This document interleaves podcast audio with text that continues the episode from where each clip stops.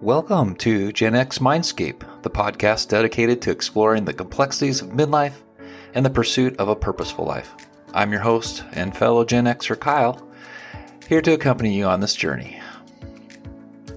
In our previous episode, we explored the multifaceted concept of identity, peeling back its layers to better understand ourselves. Today, we shift our attention to what is often one of the bigger pieces of our personal identity puzzle the vital role relationships play in shaping our sense of self. Our relational identity is a cornerstone of our sense of self, shaping our lives in profound ways, especially in midlife.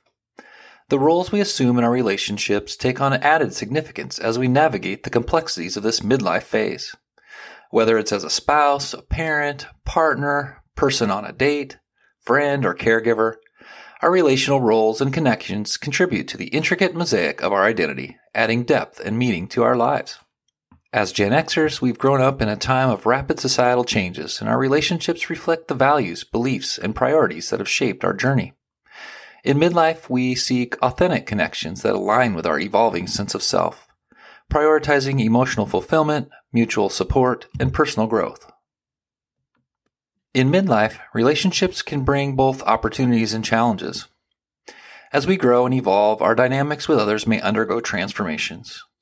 We may find ourselves redefining the roles we play, renegotiating boundaries, or seeking new connections that align with our changing needs and values.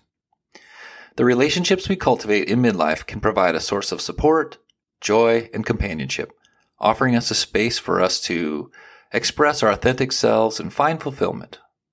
We also understand that navigating relationships in midlife can be complex and challenging. And some of these relationships may bring difficulties that impact our sense of self.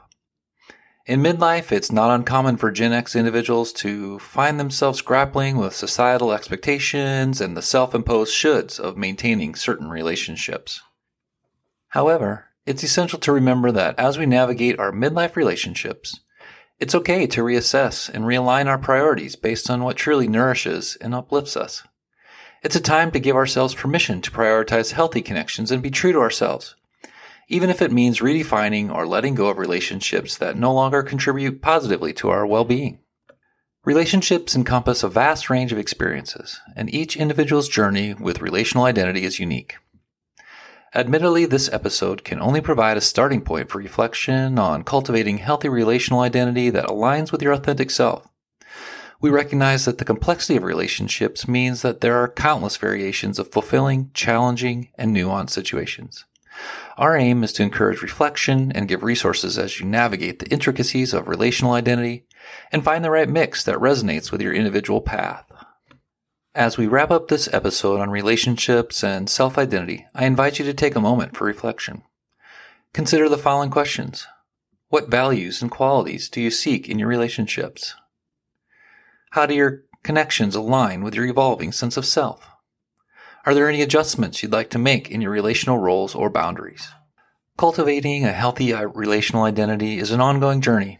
It's about fostering connections that uplift and support you while staying true to yourself. Take small steps towards nurturing the relationships that bring positivity and growth into your life. Whether it's setting clear boundaries, engaging in open and honest communication, or seeking new connections that align with your values, every action you take can contribute to the development of a fulfilling relational identity. Embrace the power to choose who you allow in your inner circle and prioritize the relationships that align with your values and contribute to your personal growth.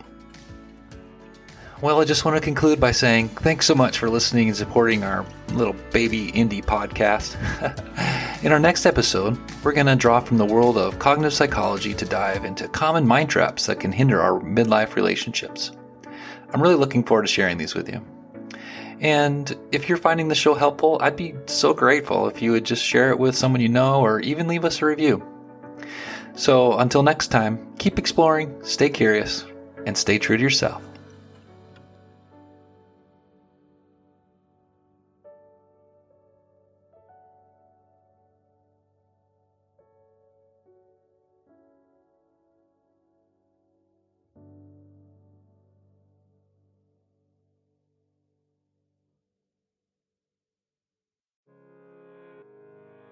Hey there, listeners.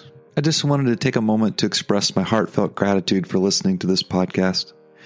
Your support and feedback keep me motivated to continue growing and crafting episodes that are meaningful and helpful for you on your journey. That's why I'm inviting you to join our Gen X Mindscape community page on Facebook.